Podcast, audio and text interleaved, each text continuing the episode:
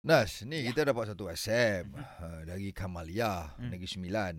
Okay, dia cakap uh, untuk orang perempuan yang datang bulan Hmm. perlu ke kodok solat? Sebab kalau puasa kena ganti. Benda ni aku Ah, confused. puasa lah. wajib kan? Hmm. Tapi solat ni kena ganti ke tidak? Hmm. Ah, kita tanya Ustaz Gunawan. Ha, Ustaz, macam mana tu Ustaz? Ah, yang pasal orang yang datang bulan uzur syar'i haid ni, maknanya memang dia tak boleh semayang, jangan rajin nak semayang pula. Ha. Oh, ini orang lala aku tak naklah kodok-kodok ni kan. Wah, ini dah terlebih warak ni nama dia.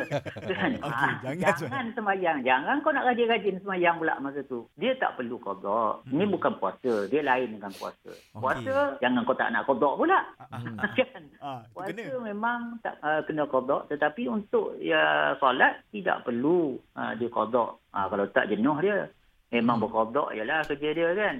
Ah. Berkodok. Ah, kena yang jenis 15 hari, Ha. ha. Uh. lepas tu Ah. nak kena kodok. Maknanya 15 hari yang dia suci tu duk kodok solat ialah kerja dia. Oh, oh kan? Betul juga. Ah, Allah SWT tu maha tahu, Allah Ta'ala pengasih, penyayang, dia tak bebankan benda. Bahkan orang yang dalam keadaan haid ini, Hmm. ataupun orang yang sakit, yang memang sampai dah tak larat apa semua, dia tak dapat solat. Dia tetap diberi pahala macam orang solat. Faham. Dengan syarat sebelum tu dia memang jaga solat lah. Ah, memang seorang baik, wanita baik. yang jaga solat. Hmm, hmm, hmm. Ya. Tapi bila datang haid, dia memang tak boleh nak buat apa lah kan. Ha, ha, ha. Hati nak semayang tapi dia tahu dia sekarang dalam keadaan uzur gitu tak, tak maka Allah Taala akan bagi pahala yang sempurna untuk setiap waktu solat yang dia lalui. Hmm. Ha, ini Rahman Rahim Allah Taala. Tapi orang lelaki jangan pula engkau. Hmm. Itu bukannya Hmm, hmm. itu buasir nama dia.